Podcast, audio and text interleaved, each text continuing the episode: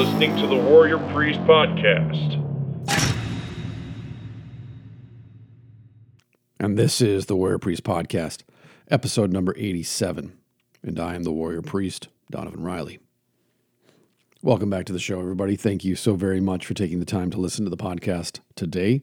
Welcome to new listeners. Thank you for tuning in, and thank you to everybody who supports the podcast, especially my financial supporters who buy me a cup of coffee every month and support my ongoing work for the show, collecting resources, building up the show, improving it uh, in any way that I can. Thank you. Thank you very much for believing in me and the show. Thank you for all of your encouragement, for sharing the podcast, for posting quotes from the podcast online, for tagging me on Instagram. Thank you. I really appreciate it. It's gratifying, I guess, to know that not only are there people that listen to the podcast, but appreciate the content and appreciate what I have to put out there into the world. So thank you. That being said, then, we are back in Chuck Palahniuk's book, Fight Club, jumping ahead this week to chapter 12 on page 95. This is the scene in the movie where the narrator's boss confronts him, not just about his behavior around the office, but his appearance as well. So, without any further ado, let's jump in. My boss stands too close to my desk, with his little smile, his lips together and stretched thin, his crotch at my elbow.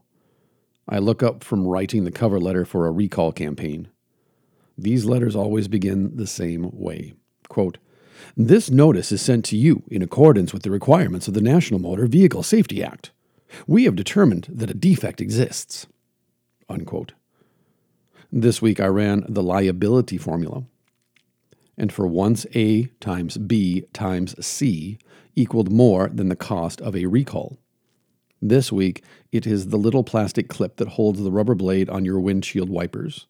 A throwaway item. Only 200 vehicles affected. Next to nothing for the labor cost. Last week was more typical. Last week, the issue was some leather cured with a known teratogenic substance, synthetic nyrette, or something just as illegal that's still used in third world tanning. Something so strong that it could cause birth defects in the fetus of any pregnant woman who comes across it. Last week, nobody called the Department of Transportation. Nobody initiated a recall. New leather multiplied by labor cost, multiplied by administration cost, would equal more than our first quarter profits. If anyone ever discovers our mistake, we can still pay off a lot of grieving families before we come close to the cost of retrofitting 6,500 leather interiors. But this week, we are doing a recall campaign. And this week, the insomnia is back. Insomnia. And now the whole world figures to stop by and take a dump on my grave. One of the things that I've learned over the years is that large companies like the car industry, also the airline industry, which I'm more familiar with because I've had friends who have worked in engineering and mechanics within the airline industry for different airline companies. What I've learned from them firsthand is that these companies weigh the cost of replacing a part with the cost of paying out for damages done to the consumer. So, like he talks about in relation to cars, there are accountants, and their job is to add up the cost of a recall on a, paper, a plastic clip, a piece of, of metal wiring, a nut in the vehicle that could lead to catastrophic uh, damage, failure of the machinery, the equipment. But the accountant's job is not to stop there, but then to add in what is the cost of paying out in a lawsuit, a class action lawsuit for damages, versus the cost of replacing that clip, that wire, that nut. As I said, probably what is more terrifying than that, even, is that, as I said, friends of mine in the airline industry who work in engineering and mechanics, they face the same struggle. If there is a nut that keeps stripping in a plane engine, in a 747 engine, and they send it to the engineers and say this this nut is is faulty. It's it's no good. It strips constantly and it's a dangerous piece of equipment. The engineers then design a better nut. But then when they're done drawing up the plans for the nut, they have to send it to the accountants. And the accountant's job, just like in the auto industry, is to add up the cost of manufacturing a brand new nut for that part on the 747 engine versus the cost of if that engine fails. So I know every time that I used to fly that there are a lot of things on an airplane that are done on the cheap. And if more people knew that, I don't know if that would change people's attitude towards flying, because considering people's willful ignorance towards the lack of data and science backing up things like masks and lockdowns and social distancing and vaccinations, they still go forward with that. So, therefore, and they would go forward with that so that they can fly and they can travel to see relatives or go on vacation. So, knowing that about people, I don't really think that if the airline industry or the auto industry or the pharmaceutical industry, for example, opened their books and showed people, yeah, we actually weigh the cost of a class action lawsuit, the cost of your life or the life of your loved ones, versus how much it would cost us to replace that piece of our product. And more often than not, it's just easier, it's cheaper for us to pay out to the customer for damages, for death. I don't know if people would be that affected by it. Not like they used to be. In the 70s and 80s, class action lawsuits against the tobacco industry, the pharmaceutical industry, the nuclear regulatory industry, and on and on, seem to have reached its peak with justice advocates and activists. Nowadays, it seems that people just accept the fact that China and India are the number one and two polluters of the world, especially in regards to carbon emissions. But no one seems to care so long as their iPhone costs $500 and their new Nikes are $150. Which, by the way, just as a side note, since it's in the news, a Chinese worker at a Nike factory gets $8 a week. $8 a week to make shoes for professional athletes like LeBron James, who is paid $32.8 million a year by Nike to endorse their shoes. So when someone starts talking about systemic oppression, especially someone who's paid $32 million a year by a shoe company that oppresses their own workers and uses slave labor, women, children, men, old and young, they don't have a foot to stand on. They don't get to take the moral high ground. If you're paid $32 million a year to endorse a product that you know is made by people who are enslaved and oppressed, you're not a good person. You don't get to take the moral high ground. You don't know the first thing about oppression because you actually support and endorse systemic oppression in other countries. And that's not just LeBron James. He's in the news, and I was thinking about it, especially in relation to this topic. But any celebrity that endorses Nike, The Gap, Banana Republic, Victoria's Secret, Adidas, iPhone, it doesn't matter. All of those products are made in China and India using slave labor or people that are paid seven to eight dollars a week. And then the people that step in front of the camera and tell us, lecture us about the morality or immorality of climate change, vaccinations, systemic oppression and racism, bigotry and xenophobia. These people are making tens of millions of dollars at the expense of other human beings. And they don't seem that concerned about them. So we have to be very careful and we have to tune our antenna. We have to tune our bullshit filter to catch what is really happening behind these facades these mouthpieces who are celebrities, professional athletes, politicians, and so on. These people are not genuine. They're paid actors.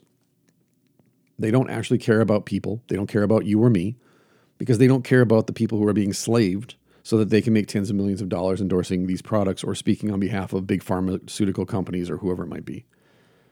We have to strip away, in my opinion, we have to strip away this facade. We have to strip away the false reality that's being presented to us via our TVs and our um, electronic devices. We have to strip all of that away and see these people for who they really are. They're empty vessels, they're empty suits, they're mouthpieces for these industries, these multi billion, trillion dollar industries. They say what they're told to say and they do what they're told to do. They're puppets, they're slaves themselves, but they're willing slaves.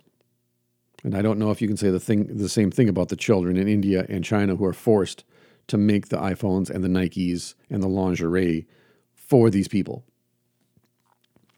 So, that being said, rant over. Back to the text.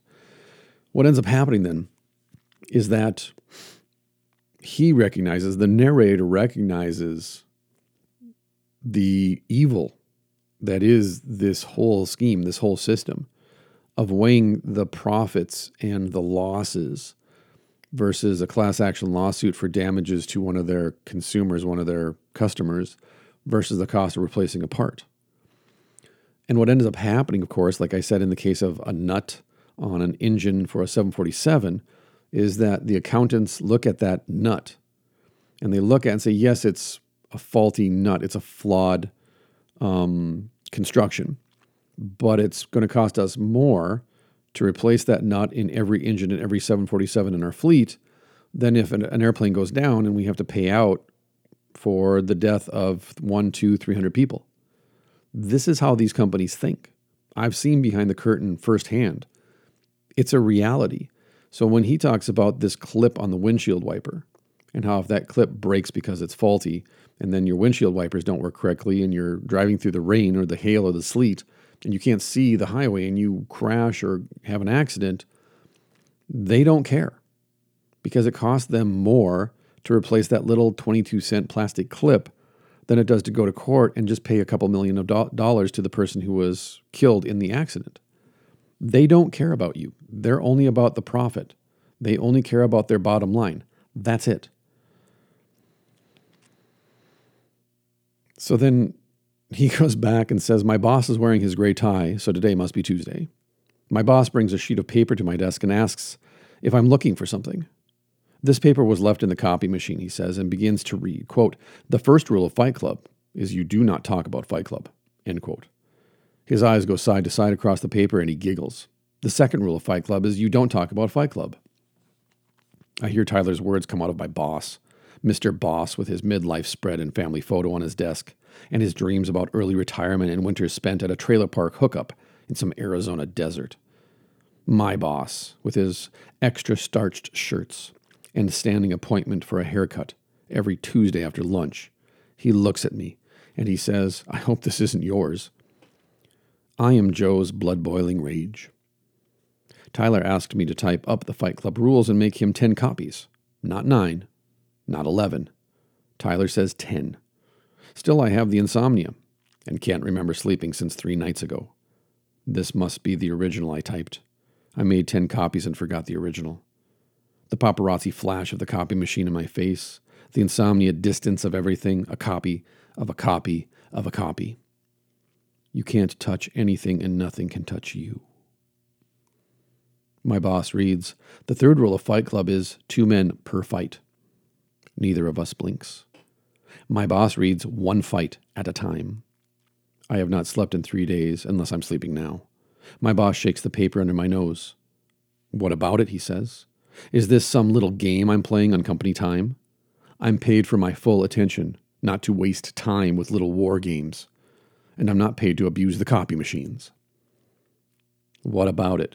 He shakes the paper under my nose. What do I think? He asks.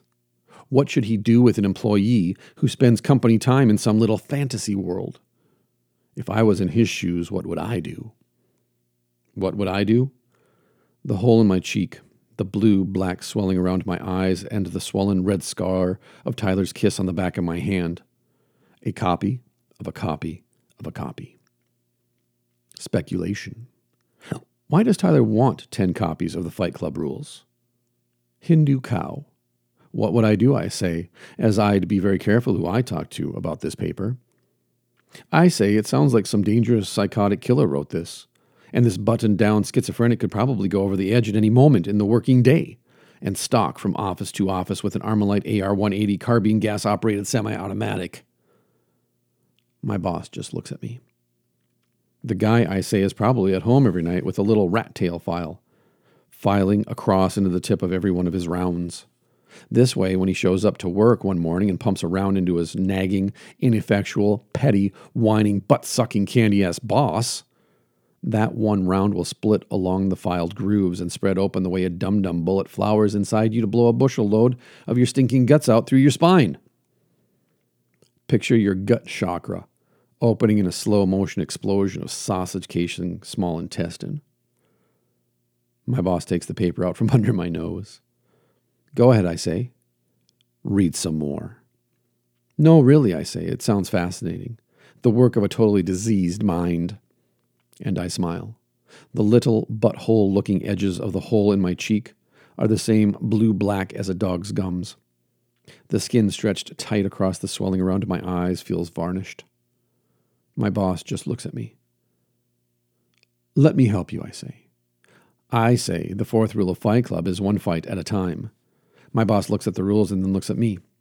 I say the fifth rule of, is no shoes, no shirts in the fight. My boss looks at the rules and looks at me.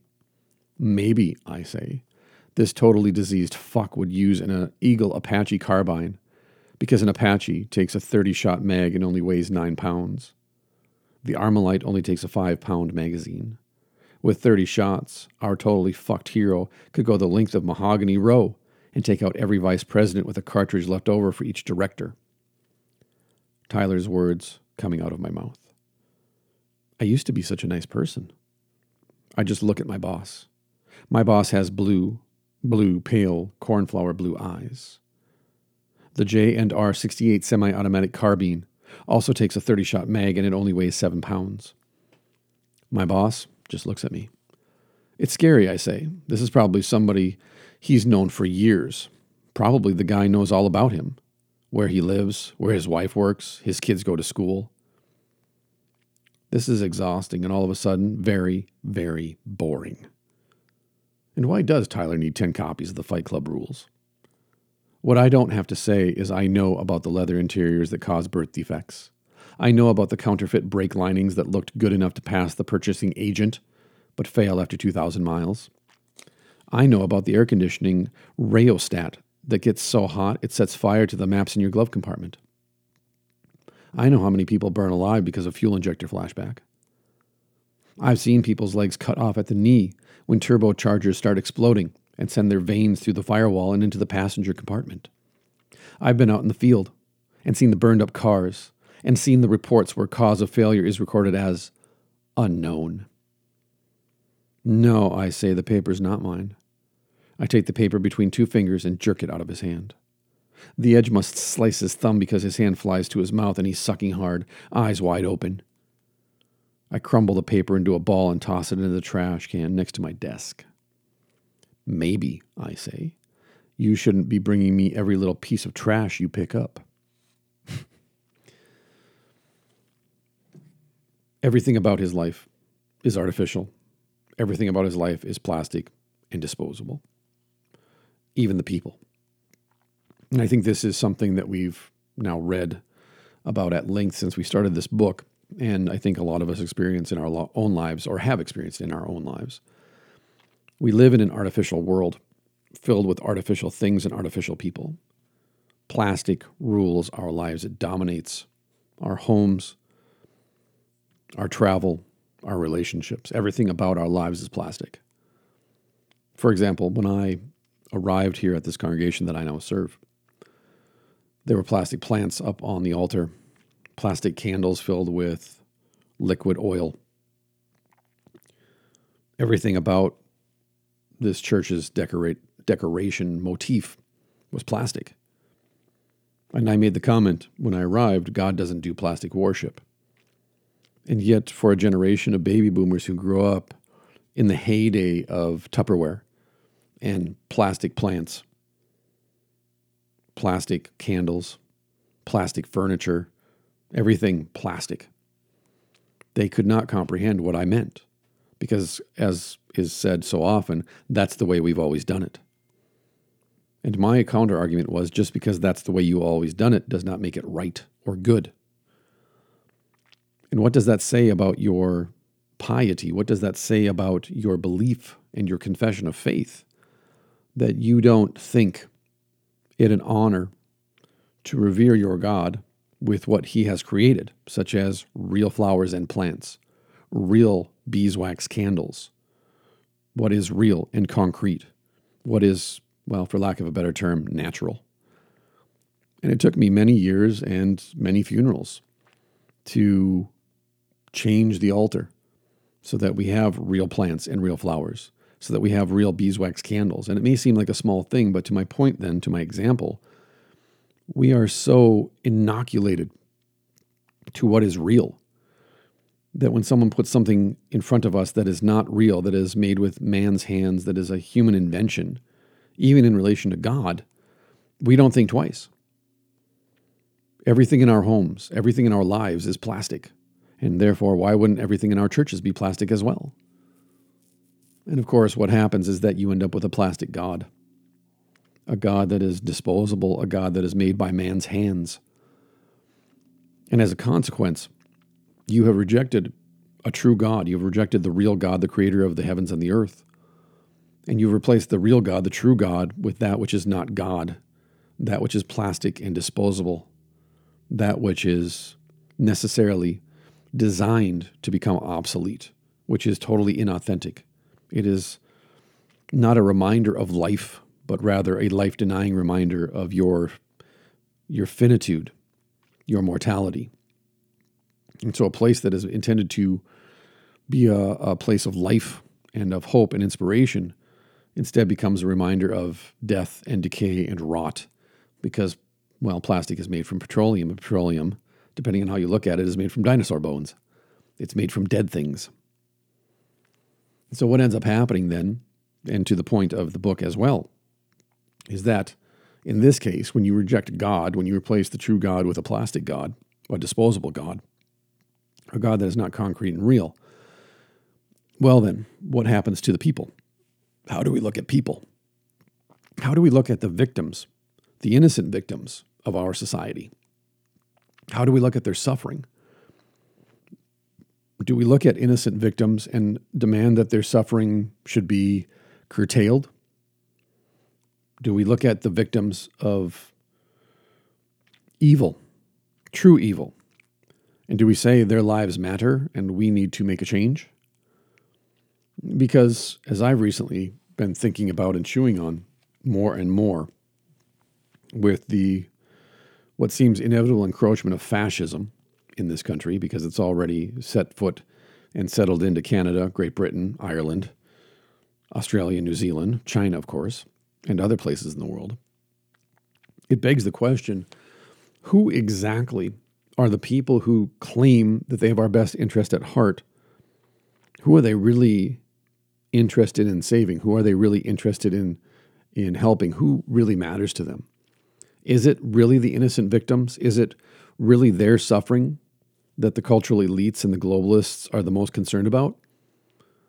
Because, in my opinion, anyways, from my readings of Friedrich Nietzsche, Rene Girard, and others, real charity towards those who suffer, the innocent victims that suffer, not those who see themselves as victims who are not, but true innocent victims who suffer evil. To show charity towards them demands that each of us sacrifice for the good of all, not just for those who we like or who we love or who those those whose cause we support, but real genuine charity, caritas, demands sacrifice for the good of everyone. And it is hard, it is difficult because it's all about not overcoming others, but overcoming ourselves and looking at ourselves in such a way and asking, what do I need to do to better myself, to escape this plastic society and these plastic relationships? What do I need to change about myself? What do I need to sacrifice to walk away from what is not true and what is not real and what is not authentic? Because what it leads to then ultimately is a rejection of God. Because once we reject our own humanity, we're going to reject the one who created humanity. And once we reject our own humanity, we don't see ourselves connected to the rest of the world. We don't see ourselves as creatures or a part of creation who have a creator. Instead, we see ourselves as accidents. And then we end up with a kind of pseudo humanness.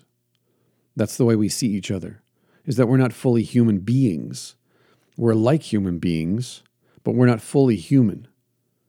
And the reason that we're not fully human is because we've denied our own humanity by denying those who suffer the most amongst us, those who are the innocent victims of evil, by refusing to look at ourselves and confront those things about ourselves that contribute to evil, contribute to injustice, contribute to victimhood, real victimhood, by refusing to confront ourselves and pointing the finger at other people and demanding that they change to fix the system, we're actually dehumanizing each other because we're refusing to acknowledge that to truly fix the world, to truly help the world for the better and help other people for the better, we have to overcome ourselves first and foremost. We have to address our own flaws and weaknesses and vulnerabilities first and stop demanding that other people change for us.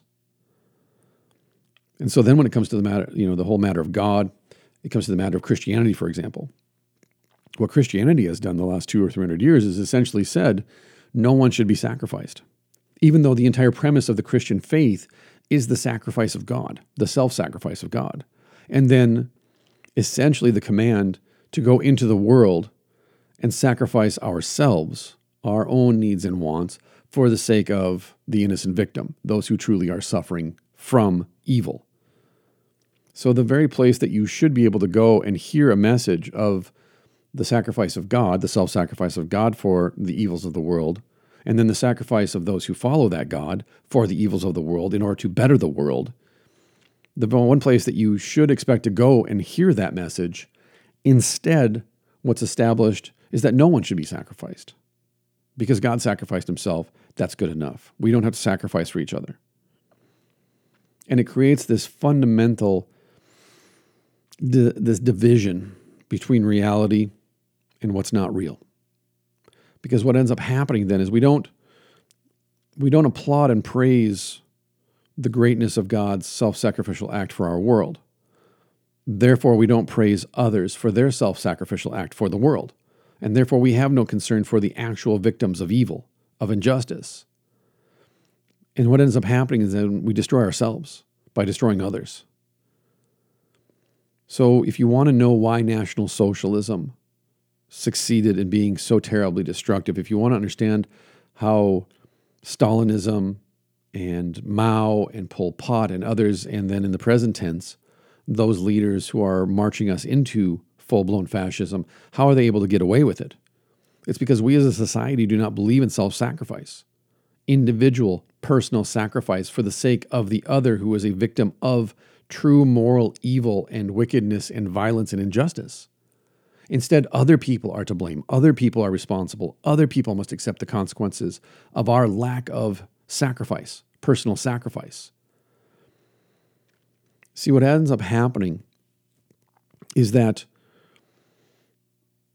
we conquer each other through the use of this fundamental ideology that I can offer you a respite from your pain and your suffering if you just listen to me, if you just follow me, if you just worship me. Because as we've talked about with the midweek debriefs and the Nietzsche readings, the common herd, the slave morality of the common herd is give me pleasure, make me comfortable, and then remove responsibility f- from me for my choices. And I will follow you wherever you want me to go. That is the anti self sacrificial ethic.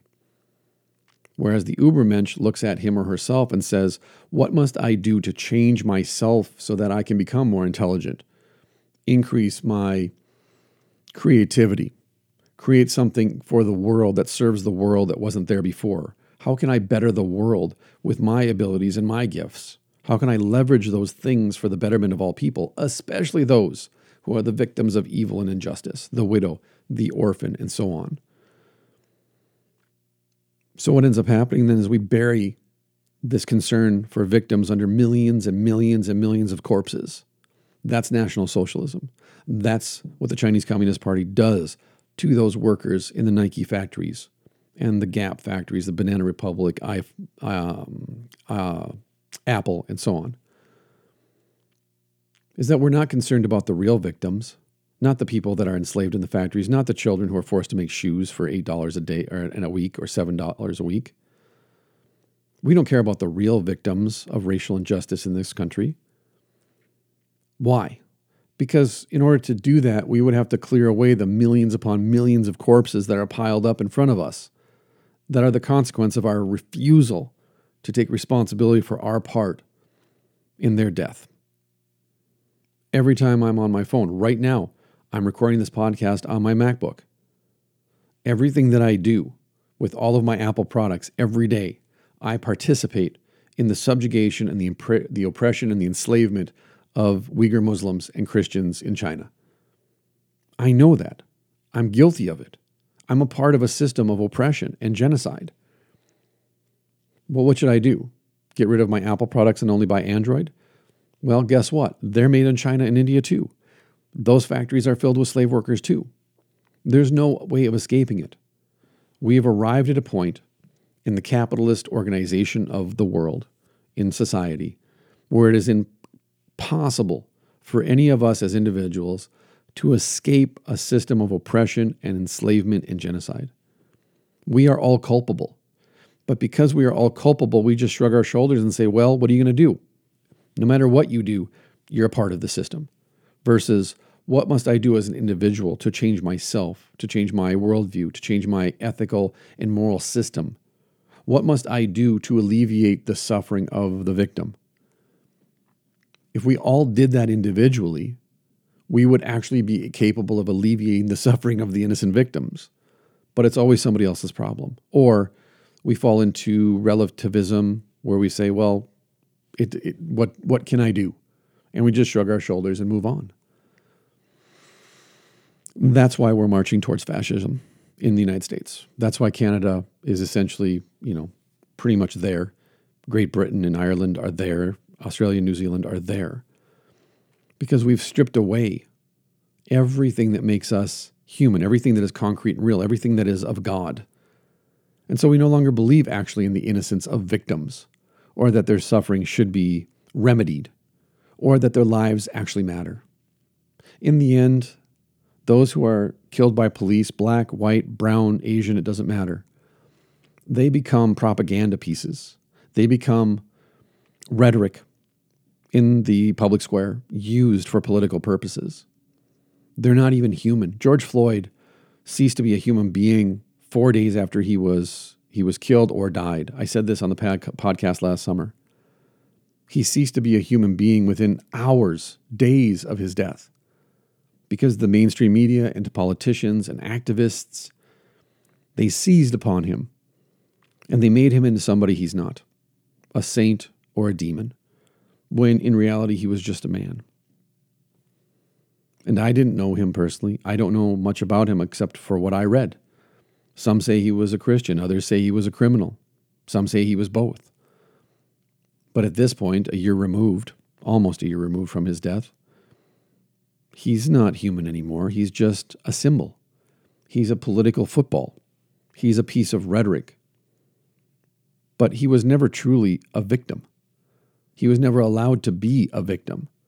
He was never allowed to have anyone step up and say, wait a minute, we need to fix this. We need to f- discover the root of his death and how it led to this point where this police officer is kneeling on his back or his neck. Instead, he's been used, like so many others have been used, to push us further and further towards social division so that we are marching toward fascism in this country. The United States, within the next five to six years, will be a full blown fascist authoritarian dictatorship. And then we'll just plug and play presidents, just like they plug and play prime ministers in Great Britain and Canada. It might be called one thing, but we all know what it is, in fact fascism. We have a dictator. Because, well, a constitutional republic and those who are legally and honestly elected to office don't have to put a fence around their White House and then surround it with soldiers while demanding that we give away our guns. Yeah, that's fascism. Just study history. so, what ends up happening, of course, is that because we reject personal sacrifice, it leads us inevitably to sacrificing other people. This is the way towards fascism. This is what essentially is happening within the context of the book, socially speaking, is that the narrator is trapped in a system of oppression. He is participating in this system. This is why he suffers from insomnia, because there is nothing satisfying about his life. Nothing about his life that he can look at and call good. Nothing that he is doing that is producing fruit that he can step back and say, you know what? This is improving humanity. In fact, as we just read, it's the opposite. what he does promotes death. He is a part of a death cult. And he knows this, which is why the only thing that gives his life any meaning is Fight Club. The only thing that gives his life any meaning is his relationship, his physical relationship with other men in the basement of the bar. Because that's the only intimate contact outside of his support groups where he has to lie and pretend he's somebody he's not to just feel basic human contact and emotion. And so, by rejecting personal sacrifice society wide, we end up sacrificing others, including ourselves. So, within the context of the narrator's job, he does his job day after day after day after day, and someday he'll retire, and then he'll be replaced and forgotten. And he'll move somewhere, retire somewhere, do something, and then die. And a few people will attend his funeral, but not many. And he will be forgotten because his life was meaningless. What he contributed to the world meant nothing. He improved nothing, bettered nothing, did nothing good for society. And therefore, his life is devoid of meaning. He is devoid of meaning. He is less than human now. He is a copy of a copy of a copy.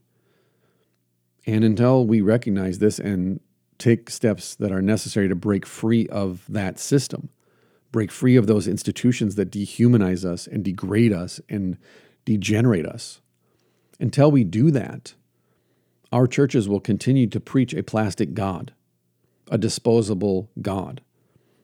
It will preach a message of death because it's really a death cult. It's a life denying church, a life denying religion. It will dehumanize us. It will preach fear and insecurity and anxiety. It will enslave us to guilt and shame in order to keep us coming, in order to keep butts in the seats, in order to keep money coming into the offering plates. Just like in our job, just like in our social clubs, just like everything we do. Or we can recognize that this is all a grift, this is all a scam, we're participating in a death cult, and then we can seek to break free of it. One of the things that Chuck's trying to get at in this book is that as individuals, we cling to our perception of reality over and against what is real, what is staring us right in the face, what is hitting us right in the face. And what we've now seen the past year is that those of us who suspected all along or said all along that the entire population suffers from this disease of perception has been true, is true. The entire population has and will continue to participate in a collective lie, even marching into fascism, even accepting fascism as the new normal, because what is happening before their eyes is outside the boundaries of their reality that they've determined, that they've agreed upon. And even when they're being loaded onto cattle cars, even when they're being rounded up by police and sent to re education camps or what do they call them? Immunization camps, whatever you want to call it, they still won't believe what's happening to them is real because it defies the boundaries. It, it blows away the boundaries of their perception of what reality must be.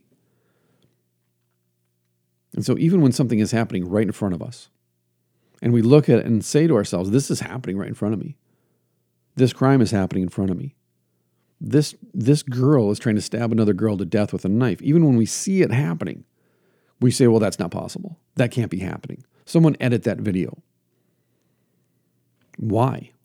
Because it defies our perception of reality. But for many people, that's every day. That's simply the reality of life where they live at. As I've said before, where I grew up at, getting in fights was normal. Fights behind the hockey arena after school, fights at parties, fights in the alley behind the pool hall on weekends. Fighting was just a part of life. It's normal where I grew up at. But for other people, they don't understand that. They never have been in a fight in their entire life. And it defies their perception of reality then. That something like that could actually happen, that could be allowed to happen where there's teenagers.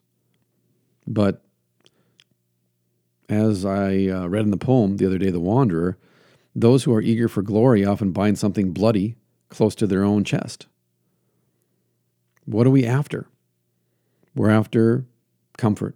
We're after safety. We want to enjoy the, all the pleasures and, and joys of life that our heart craves. And it doesn't matter if it's God, it doesn't matter if it's our spouse or our partner, it doesn't matter if it's coworkers or teammates, it doesn't matter. We will bend reality to our perception of reality. And those who break loose from that are vilified, ostracized, alienated, because they are a mirror. And I've talked about this before, held up to us that show us your life is a lie, your life is plastic. You are contributing to the dehumanization of yourself and others. You are part of a system, of an institution of oppression. You are participating in the victimization and enslavement of yourself and other people. But all you have to do to break free of this is recognize that you're free. You are free to walk away. You're free to acknowledge that you are weak and intellectually and physically lazy, that you are a beta male, that you are a female that can't protect herself you can recognize that the great minds, so to speak, the social influencers of our generation appeal to the lowest common denominator, that they are mouthpieces for a ruling elite that benefit, that profit from our continued enslavement, from us continuing to embrace a slave morality, which is get along to go along, just do what we tell you. We know what's best. We've assigned divine power to the state and cultural influencers even though they are not gods. And therefore, we follow them as if they are God. We listen to them as if their word is from God. We worship them as gods. But all of this points to is that we are weak and we are lazy and we are cowardly and timid and afraid of acknowledging our perception of reality is not reality. It's not observable reality. And in order to break free of this, all we have to acknowledge and admit to ourselves is I'm participating in a lie. I see, I observe what's right in front of me to be the truth. And I agree or disagree with that truth. And therefore, I'm going to walk away or I'm going to double down on this. But I can tell you from experience when you do that, family, friends, colleagues, peers, they're going to turn their backs on you. They're going to vilify you. They're going to demonize you. They're going to use you as a cautionary tale to others of what happens when somebody, you know, goes crazy, goes off the reservation. They're out there in left field doing their own thing. Like I'm Kurtz or something at, at the end of the river in Apocalypse Now. Why? Because I broke the rules. Because I don't embrace the same morality as the rest of the slaves that I grew up with, that I'm surrounded by in the present tense. Why?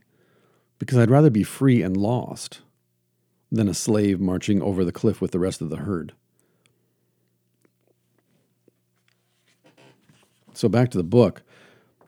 Sunday night, I go to Remaining Men Together, and the basement of Trinity Episcopal is almost empty. Just Big Bob and I come dragging in with every muscle bruised inside and out. But my heart's still racing, and my thoughts are a tornado in my head. This is insomnia. All night, your thoughts are on the air. All night long, you're thinking, Am I asleep? Have I slept? Insult to injury. Big Bob's arms come out of his t shirt sleeves, quilted with muscle and so hard they shine. Big Bob smiles. He's so happy to see me. He thought I was dead. Yeah, I say, me too. Well, Big Bob says, I've got good news. Where is everybody? That's the good news, Big Bob says. The group disbanded. I only come down here to tell any guys who might show up. I collapse with my eyes closed on one of the plaid thrift store couches. The good news, Big Bob says, is there's a new group. But the first rule about this new group is you aren't supposed to talk about it. Oh? Big Bob says, and the second rule is you're not supposed to talk about it. Oh, shit.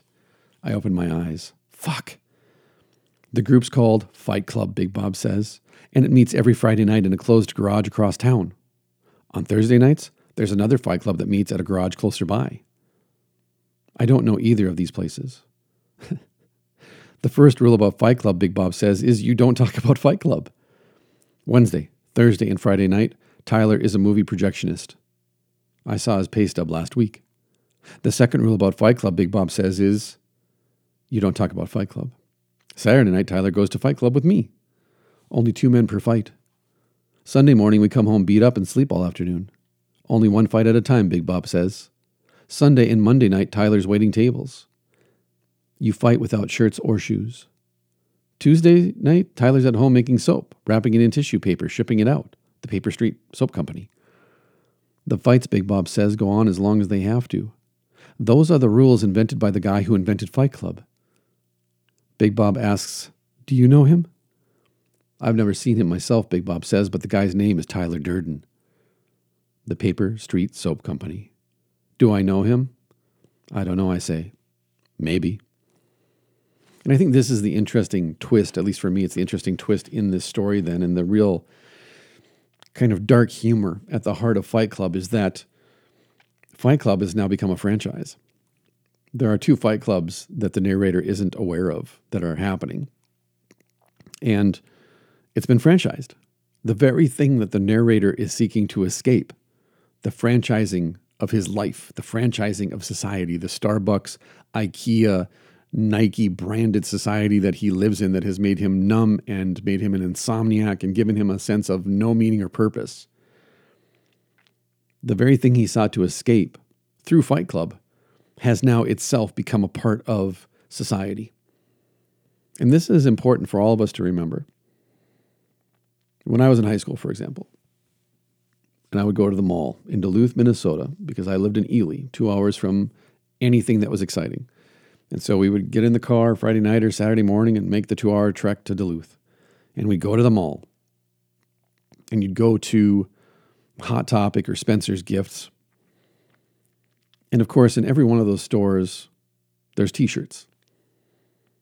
And there's t shirts with your favorite bands on them, t shirts with funny sayings on them, whatever cartoon character or commercial catchphrase is popular at the time. But the one that I always thought was absurdly funny, even when I was 15, 16 years old, was the Anarchy t shirts.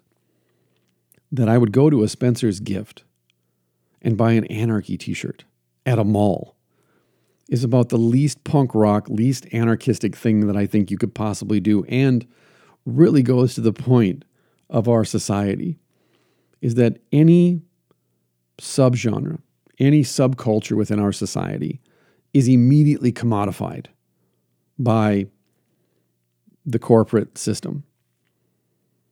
This happened also when I was in college, when grunge hit real hard my sophomore year of college. Grunge hit, and within a year of grunge really hitting hard, all of a sudden, grunge was everywhere. Everywhere you went, The Gap, Banana Republic, wherever you went, grunge. So plaid t-shirts were 100 bucks. Cut off jeans 150 bucks. Beat up combat boots, 200 bucks. Or you could just go to Ragstock and buy the whole ensemble for 25 bucks. And all of a sudden now the way that we dressed, my whole group of friends dressed because we were poor, and my friend worked at Ragstock, so we just shopped at Ragstock because it was cheap. Now all of a sudden everybody was dressing like us. the, the difference being is that we were spending one to two hundred dollars less for our ensemble than they were. but again, they just commodified a subculture. And this happens over and over again. That's the way of American culture. If you think of Tai Chi, for example, or just martial arts in general, mixed martial arts, MMA, is the natural outcome, the natural consequence of American culture getting hold of martial arts, Eastern martial arts in particular. What did we do? We took all of them and we smashed them together. It's like going to a kickboxing aerobics class or a hot yoga class.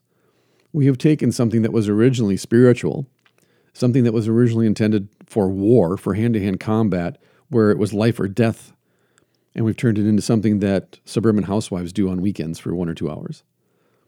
That's America. That's what we do. We are the convenience store of the world. And therefore, what has become a fight club? It has been added to the strip mall of the world. It has become one more shop, like Spencer's Gifts, like Orange Julius, Cinnabon, The Gap. I'm really beating up on The Gap today. it is inevitable in our culture that anything will eventually become commodified and turned into a fad turned into something that can make money for these multinational corporations. It's inevitable. And in a way, the more you try and avoid it happening, the more popular you will become. It's kind of like a friend of mine in seminary once said that my piety is my anti piety, that I'm so sickened by people's false piety that I simply adopted whatever their piety was not. And to a certain extent, he is correct because I am a contrarian by nature. I do not trust crowds of people running in one direction. As George Carlin said, if I see a group of people running in one direction, I'm going the other direction. Because the only thing that is, you know, stupider than one person is a whole bunch of stupid people in a group. And so what happens, of course, is that we see something, something is flashed in front of us, something shiny, something pretty, something provocative and we're told this is the thing that you have to have. This is the new thing. This is the next big thing. If you want to be a part of the cultural conversation, you got to watch Game of Thrones. You got to watch Mad Men. You got to watch Breaking Bad. You got to be able to talk about it at work. You got to be able to talk about it on church on Sunday. You got to be a part of the conversation. We even have a saying, right? FOMO, fear of missing out. That is, in and of itself, a key to our jail cell. It's what locks us in fear of missing out. Missing out on what? What's not real? What isn't offering us any substantive dialogue? Not teaching us to think critically for ourselves? Not teaching us any useful skills to help improve our world? I also think at this point in the book, what we also see then is that there is this contradiction, this paradox that the narrator is seen as being a degenerate by those around him. And yet, what he sees is that the entire world is rife with degeneracy.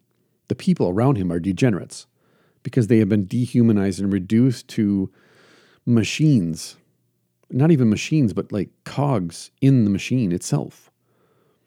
They're just parts. They don't think, they're drones. And as a consequence, he is expected to not think, to do his job, to show up every day and do the same thing. And even though he recognizes that his boss wears the same colored tie, the same tie every Tuesday, he is supposed to pretend that he doesn't notice. He's not supposed to pretend that hours and hours of the day are squandered doing not work, because the work is tedious and boring. It is soul killing work. It is not rewarding. But we're all expected to go along with this and play the game. We're all expected to participate in the death cult. We're all expected to take our orders and march in rank and file with the rest of the herd. But if we step outside of that, like at the beginning of the movie Penguins, which by the way is an awesome movie. I love Penguins of Madagascar. I just I don't know why it just it tickles my my funny bone when I watch it. But the beginning of Penguins, the three step out of line, and the rest of the penguins keep marching. And their question is like, where are we marching to, and why are we marching? It's like we're penguins. We don't ask questions. We just march. And that's us. That's the weirdos in society, wherever we find ourselves. We are the ones who step out of line and ask, where in the hell are we going? Why are we marching this direction? Where are we supposed to stop? Who's leading this? Who's in charge? Who decided we're, we're marching in this direction? And no one answers. Or they say, get back in line. And so we just step out of line enough that eventually we just decide, you know what? I'm not going that way. I see this all the time in Muay Thai and Jiu Jitsu, especially here at my gym, especially with the moms that come and they start Muay Thai, and you can see the fear in their eyes, the insecurity, the anxiety, their need to constantly apologize for making mistakes and screwing up. But then slowly but surely, it starts to excite them and they start to get comfortable being uncomfortable. And that challenge that there's something difficult in front of them and they need to meet this challenge. And every time they do, and they get a little bit better and a little bit better, a little bit more encouragement, a little bit more motivated, all of a sudden now it starts to take over. It starts to take over their imagination. And now they're thinking about it when they're not here. And on the days that we don't have class, they're thinking to themselves, you know what, we should have class. So this is what has happened. Funny enough. I've got some moms that text with each other on days when we don't have class. And they get together in the basement of my church when I'm not here and they spar. They have essentially their own fight club in the basement of my church. And I think that's awesome because there's just not enough hours in the days for them to do Muay Thai, to punch and to kick and to knee and to clinch and to dump each other on their heads. And so I've got these housewives, these moms in my congregation now who during church on Sunday mornings are thinking to themselves, okay, I only got four more hours till Muay Thai class. I only got five more hours till Muay Thai class. I wonder if I should call so and so and have them come by the church tomorrow morning and spar while the kids are at school. This is what happens when you take a person who is bored, who has had all of their senses dulled and turned down to four, who does not understand that they don't really have a goal anymore. They don't really have any meaning to their lives other than be mom, be this wife, keep the house in this condition, go to work and do this job, rinse, repeat day after day after day until you die. And you offer them this challenge. You offer them something that's physically challenging, mentally and emotionally challenging. And then they see the pounds slip away and their confidence begins to build. And they're excited about something again for the first time in years. And it's theirs, they own it. It's something that they can take home and say, I accomplished this. And it sets their imagination on fire all of a sudden because now they're thinking to themselves, well, if I can do this, what else can I do? What else can I accomplish? Because this scared the hell out of me. And now it's just normal. So I wonder, what else can I do? What other goals can I set for myself? What other things that scare me can I confront now and meet? And so I said to one mom as she was going home after class one night, You know you're a martial artist now. And she kind of gave me the sh- whatever, okay, fine, you know, you're just being nice to me. I'm like, No, seriously. You are a martial arts student. You participate in a martial art, Muay Thai, one of the most violent striking martial arts that there is, if not the most violent striking martial art that there is. You do this every week, three, four times a week. You meet in secret with other moms to beat the crap out of each other every week. You're a martial artist. And to her, that was an amazing statement. That now she is something, she is someone that she looked at from afar and said to herself, Well, that's, that's something that I could never, ever be. I could never be like that person. And yet now here she is. That's exactly who she is. That's exactly who they are. And knowing that, having that there now, all of a sudden elevates her self esteem, elevates her perspective, her view of herself, elevates her expectations for herself and others now. Because now she wants and others want all the people that they know to participate in Muay Thai and Jiu Jitsu. They need to come and they need to discover this for themselves because it will change their life. And it's not for everybody, of course, but they don't know that in their excitement. But they're so excited, they're like evangelists. They proselytize for the gospel of Muay Thai and Jiu Jitsu because it changed their life for the better. And they just can't comprehend why anybody wouldn't want to do this. And I concur, I agree. But it's not for everybody. It's for the 1% of the 1% who are either willing to step up and meet the challenge or who are so desperate for meaning, so desperate to have a goal, so desperate to not sit awake at night with insomnia and wonder, am I asleep or am I awake? Is my life real or is this a simulation? Those people who step through that door and make that choice, make that decision to take responsibility for their life, they're the ones who stay. They're the ones who are excited by Muay Thai and Jiu Jitsu. They're the ones who grow and better themselves. And as a consequence, also suffer alienation, marginalization. They're ostracized from their social circles. Family and friends say, "I don't, I don't recognize you anymore. I don't know who you are anymore. You've changed so much." And they also, of course, mean change for the worse, not the better. But this is what happens when you separate yourself out from the herd, when you separate yourself out from these institutions and these systems of oppression and dehumanization that are godless death cults you're going to have to go and find people like you. You're going to have to actively search them out because there's so few of us anymore. And just moving to Texas ain't going to help. I'm sorry to tell you that.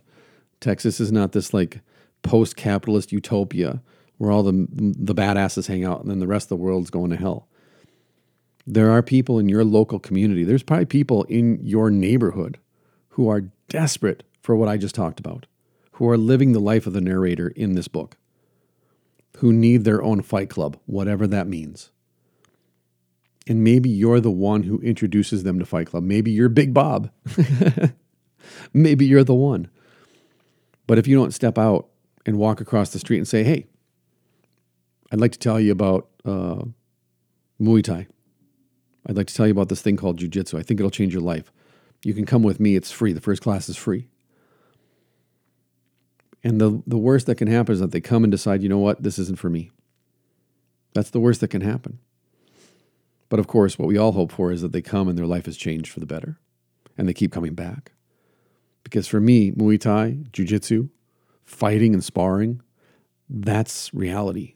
That, that violent art is what opens us up to concrete reality. Getting punched in the face, getting kicked in the ribs, it wakes you up. It jars you awake from sleep. It opens your mind because it humbles you. It crushes your ego that insists, no, my perception of reality must be what is real. Instead, it crushes that and says, no, this is reality. This five foot, five inch woman just kicked you in the ribs and almost knocked the wind out of you. That's reality. And so, if you can take anything from the book, if you can take anything from my reading the book and, and this monologue, I, I hope it's that. That you don't have to simply sit down in your cubicle and accept your fate just because other people tell you this is this is it. This is life. Because it's not, it's anti-life. Like I said, it's participation in a death cult. If you hate your job, find another job. Because if you're miserable now, you're going to be more miserable in five years. And the stress and anxiety of finding a new job is still going to be more rewarding when you get that job or make that job for yourself than if you stayed in this soul killing, soul crushing, dehumanizing job that you're in now. If your relationships leave you numb and they don't challenge you, they don't better you, you're not growing from them. If you're filled with self loathing and resentment, if you don't see a future for yourself that excites you, then maybe you ought to check out of those relationships. Maybe those people aren't your friends. I was talking with my friend Brittany about this the other night. And for the sake of this example, I have to point out that she is African American because it matters. And we're talking, and I was talking to her about the Derek Chauvin verdict because I wanted her take on it. She's my friend, and she also has a different experience, obviously, than I do. And she would noted to me, though, because what I said to her was, I've really been down this week. It's really been a struggle for me this week because I can almost feel the hate and the anxiety and the anger that's in the air. It's almost palpable and it's really heavy on me because I so desperately want people to be kinder to each other and more loving and forgiving towards each other and show each other mercy and charity and to see the vitriol and the angry rhetoric and the instigation of violence, not even towards the people that we should be angry at, but towards each other. It just it weighs me down and it it hurts. It just hurts. It's heartbreaking to me. Because I don't understand why we would fall into this trap that constantly is laid for us, that we judge each other based on the color of our skins. As if that matters as if the content of our character isn't the primary thing by which we should judge each other. So I'm talking to Brittany and I'm asking her, like, uh, you know, do you feel that? Do you feel how palpable that is? And she said for her, it's the fact that so many people that she thought were her friends don't want to talk about it with her because she's black. Even other black people don't want to talk about this with her because she's black. And how frustrating that is for her to think I thought these people were my friends, but they don't trust me enough. They don't love me enough to ask my opinion. And I said, Well, I understand in a certain sense, they don't want to make you out to be my black friend, Brittany, or, Well, you're a black person, you know, let's get your perspective. But at the same time, she can't change who she is. She can't change her life experience. And therefore, as her friend and as someone who loves and respects her and trusts her opinion, I'm asking her opinion not just as a black person or a black woman, but as my friend who has a different experience in life than I do and can teach me something from her side of the street that I've never experienced before in my life. And so we had a great conversation. It was brief, but it was great because for her, it showed that I respected her enough to ask her opinion and I loved her enough to listen. But it was also helpful for me to know that somebody else felt the same heartbreak, that's heavy, that same heavy weight on their heart that I did. And if we could just get over ourselves and get over our prejudices and our biases and accept the fact that, yes, we're all different. We have different colored skin. We're different genders. There's only two genders, by the way, but we're different, male and female. We have different experiences in life depending on where we grew up at and the kind of family that we came from. Everything about us that makes us different from others doesn't have to be a negative. It shouldn't be a negative, it should be complementary. And that that aspect, that part of our personality that's unique to us, that complements others, is the thing that is suppressed by our culture. It's the thing that is essentially explained to us or, or taught to us as being a negative, that we all have to be the same. We all have to be equal. Well, no, we're not equal. We're not all the same. And that's good. Because what I'm strong in, you might be weak in, and so I can help you. But what your strengths are may be where I'm weakest, and so I need you to help me. And like I've said before, I don't know where things went off the rails because when I was little, Sesame Street taught me this. You've got paintbrushes, I've got paper, she's got paints. None of us can actually make art by ourselves because we're missing the other supplies. But if we all get together and share, now we have all got a paintbrush and paints and paper, and we all get to make art together. I, that was drilled into my head day after day after day by Sesame Street and Mr. Rogers and the electric company growing up. And somehow that was lost somewhere in the 90s, actually. There was a law that was passed that changed that. And so my kids, unless I seek that out on YouTube, they don't they don't get to watch that day after day. I have to be that person for them and teach them that day after day after day to cooperate, to share, to be kind towards each other, to recognize those who are true victims and to stand up for them, fight for them, be activistic for them, walk with them, because there's going to be a time when all of us are weak and vulnerable. There's going to be a time when all of us fall and need someone to help us back up. There's going to be a time when we need somebody to fight for us. And so, do we surround ourselves with people who are going to do that for us? Or when times get tough, like right now, do people flee? Because that is not a good time to find out that your friends are not your friends. So, whether it's you know, the constant drumbeat of racism and systemic racism that politicians and big tech and multinational corporations love to trot out every time there's a crisis that they don't want us to focus on. Whether it's all the COVID bullshit and all the propaganda about vaccines that are being pushed on us daily. Our families are being divided over these things. Our communities are being destroyed over these things. All because we won't take personal responsibility for our choices. All because we don't recognize that these institutions profit from our enslavement, from our being at war with each other. And so we don't attack the mayors and the governors and these federal politicians. We don't hold them accountable. We don't attack their homes. We don't dox them. Instead, we attack each other. We dox each other. We burn down our businesses and our communities that are owned and run by our neighbors it just is so disheartening to me, so heartbreaking that we never learn. Because I've been seeing this now since I was a kid in the 70s. So I've seen it for 40 years. And we never learn. That's what breaks my heart. Is it so obvious because it's the same playbook used over and over and over again. And either we don't want to see because again it defies our perception of reality or the truth of the matter is that in our hearts, we want to hurt other people. We want other people to carry away our pain and our suffering because we don't have a God who does it for us. Because we have no faith in a higher power. Because we have no goals and we don't see ourselves and others as being fully human, creatures of God, people worthy of love and respect and kindness and mercy. We're incapable of showing charity to each other because we don't even know what is good anymore.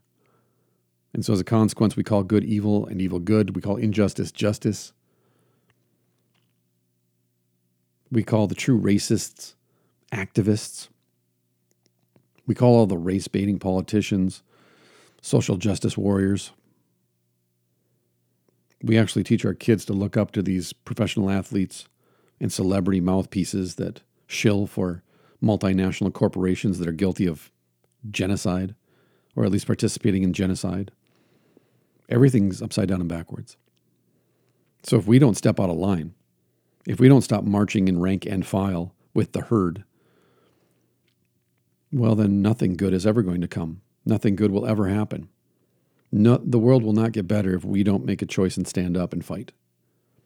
And that's really what the book is all about in the end, is making the choice to stand up and fight. Because if we don't, who will? So fight. Stand up and fight. Like I said, it's a lot more exciting and a lot more motivating than laying down and being lazy and weak and cowardly and just accepting our fate being fed into the machine, chewed up and spit out by this monster. So, anyways, that's all I got today. I'm feeling a little bit better than I was last week. Thanks for those who checked in and asked if I was doing all right. I appreciate that. Appreciate the concern. I appreciate the mercy and the charity you showed me. But I'm coming out of it now. I think I figured it out. Just have to spar more. Get hit a few more times. Snaps me out of my uh, malaise. So yeah, I I uh, I really do appreciate you being there. I appreciate everyone who listens. I, I appreciate the fact that some of you tell me that you benefit from these these monologues, these readings. Um, otherwise, that's all I got for this week. So I will talk to you again next Wednesday for the midweek debrief. All right, everyone. Love you, weirdos. Peace.